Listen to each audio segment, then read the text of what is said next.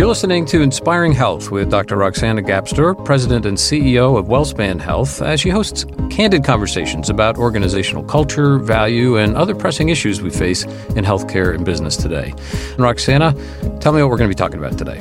On this episode of Inspiring Health, we're putting real time problem solving under the microscope. We're going to take a closer look at how we're applying RTPS to find solutions that will improve patient safety we want to improve our delivery of highly reliable care. Joining me today is Renee Saylor, Assistant Nurse Manager of the B1 MedSurg Unit at WellSpan Gettysburg Hospital. Renee began her nursing career in the critical care unit at Waynesboro. She later transitioned to WellSpan Chambersburg Hospital, where she spent a total of 16 years. In Chambersburg, she provided direct patient care in the critical care and progressive care units later earning a leadership role as a clinical manager.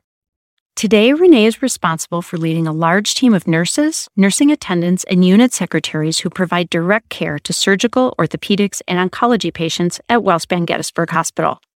Renee, thank you so much for being with us today. It's my pleasure to be here. And honestly, problem solving is kind of a passion area for me. And I also love teaching. So being able to combine these two and having the opportunity to coach my team to solve patient care issues has been a high point for me.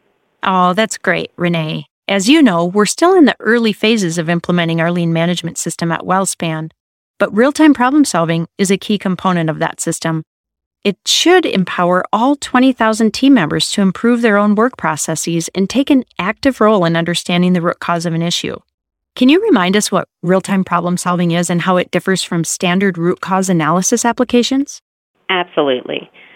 When a problem occurs, performing a root cause analysis helps to identify the issue and develop a solution so work can continue. But we have all experienced times when the problem occurs again and again, and we realize we didn't ask the right questions or investigate the issue thoroughly. Real time problem solving is a systematic approach that helps team members develop a methodology to truly understand the cause of a problem fix it for good, and share it with others across the system. For better understanding, I need to share this analogy.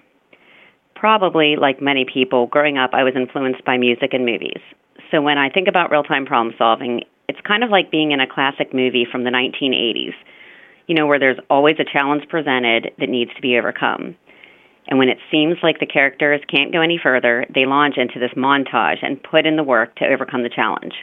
So real time problem solving is the montage just without that catchy song. But honestly, Roxana, if I could find a way to get my team to break into song while applying real time problem solving, I would be absolutely delighted. But back to the main point since most problems are more complex in nature, we need to take a multifaceted approach to identify what is truly causing the issue and develop a countermeasure in as close to real time as possible. Renee, that is a funny analogy. I'm not a good singer, so I'm not going to break into song, but I think that's a really unique way to look at how real time problem solving works. I mean, let's take a look at an issue that you and your MedSurg team at WellSpan Gettysburg have encountered and just walk us through the montage of how you used RTPS to get to the heart of the issue and then developed a solution to prevent it from recurring again. Absolutely. So, we had a patient who needed a specific medication order entered for their treatment plan.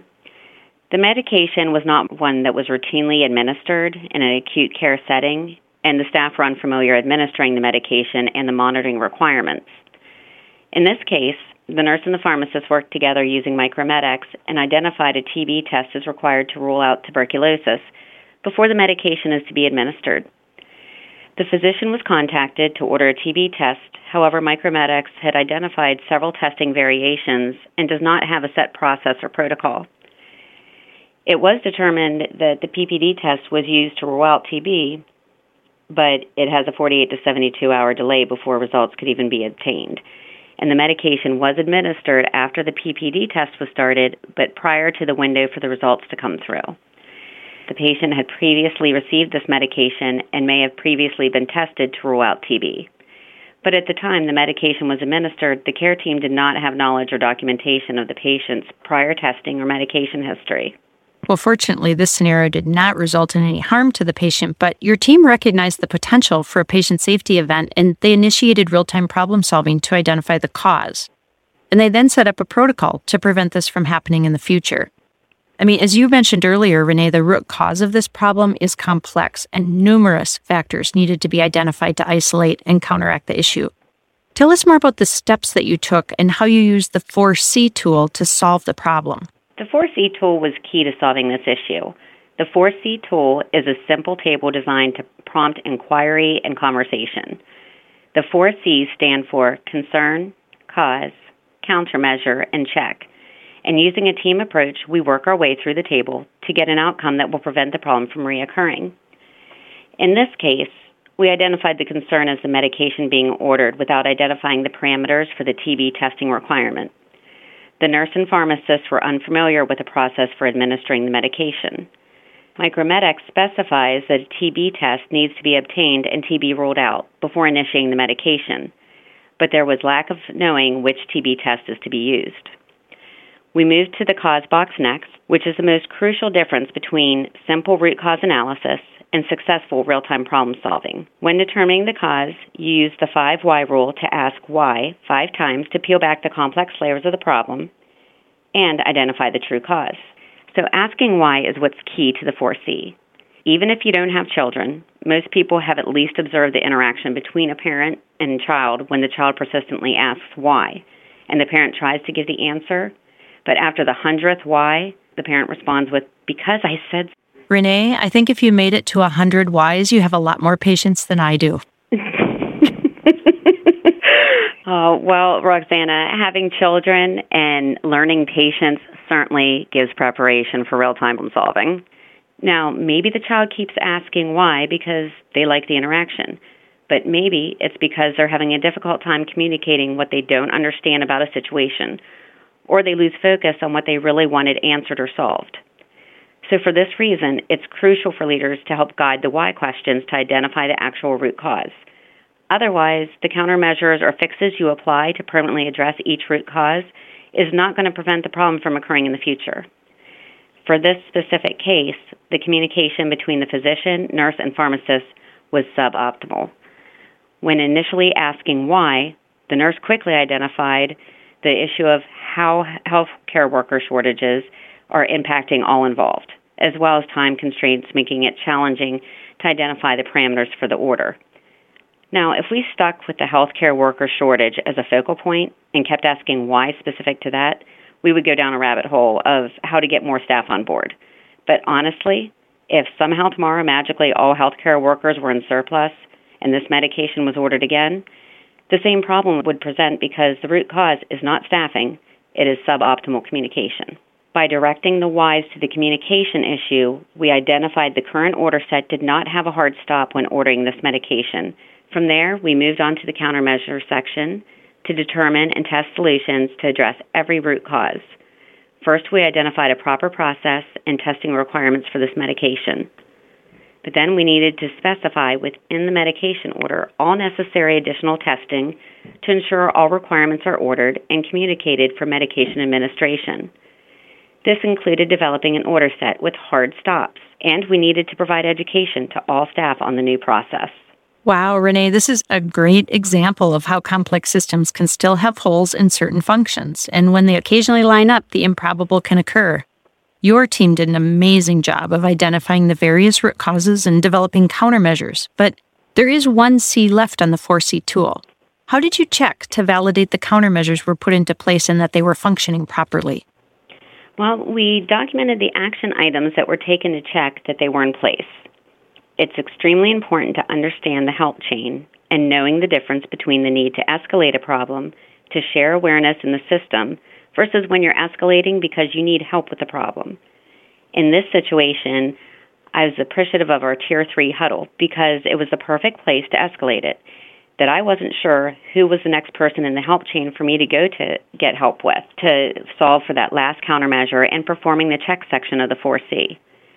Thankfully, with our diverse leadership and daily attendance, it was a leader from the Outpatient Infusion Center and our informatics specialist who jumped in to collaborate in the effort. Our collaborative team consisted of a frontline RN, the pharmacist, managers from inpatient and outpatient settings, our informatics specialist, Epic optimization team, and even our chief medical officer. We reviewed Micromedex for the indications for this medication, worked together to identify what communication was needed, the most efficient way to communicate the information, and develop the parameters and hard stops in the order sets to submit to the electronic health record administrator to update. In total, it took four days for our team to work through all the steps of the real time problem solving process and create a solution. Renee, I go back to your analogy of real time problem solving and that 80s movie montage. It's amazing what you and your team accomplished in four days by using RTPS and the 4C tool. It's really a shining example of how lean tools can help WellSpan on our journey to become more highly reliable and also shows that every team member has the ability to identify problems which could improve our protocols or the care we provide to patients.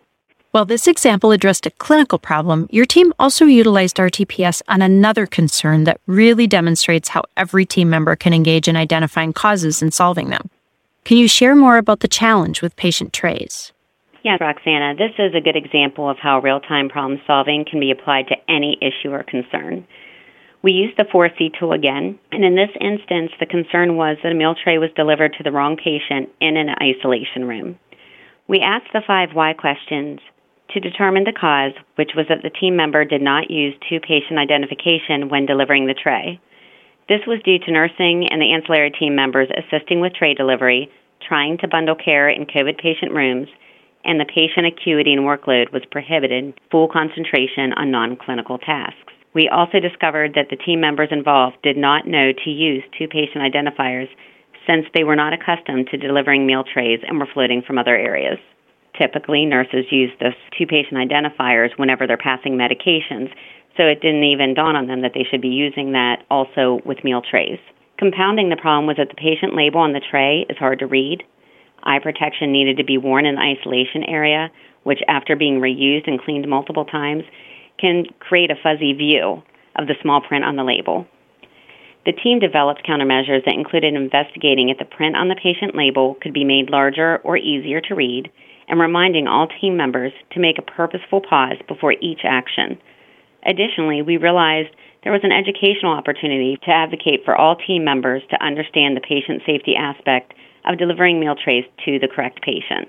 With the surge of COVID 19 patients and the demands heightened in certain clinical areas, more team members are lending a hand in departments or in roles they don't normally perform. It's easy to see how they could find themselves in a similar situation. So, fortunately, we've got a great tool in RTPS which every team member can put into practice. Renee, I want to thank you again for joining me today and sharing these examples. In fact, shared learning is another key component of WellSpan's lean management system. And your being here today to spread key learnings will benefit team members and patients across WellSpan. There's much to be learned from one another as we pursue providing the safest, highest quality care and best experiences to our friends and neighbors in South Central Pennsylvania. Thanks so much, Renee, for being here. Oh, thank you, Roxana. It certainly was a pleasure to be here with you today. That's all the time we have for today. We hope you'll join us for the next episode of Inspiring Health.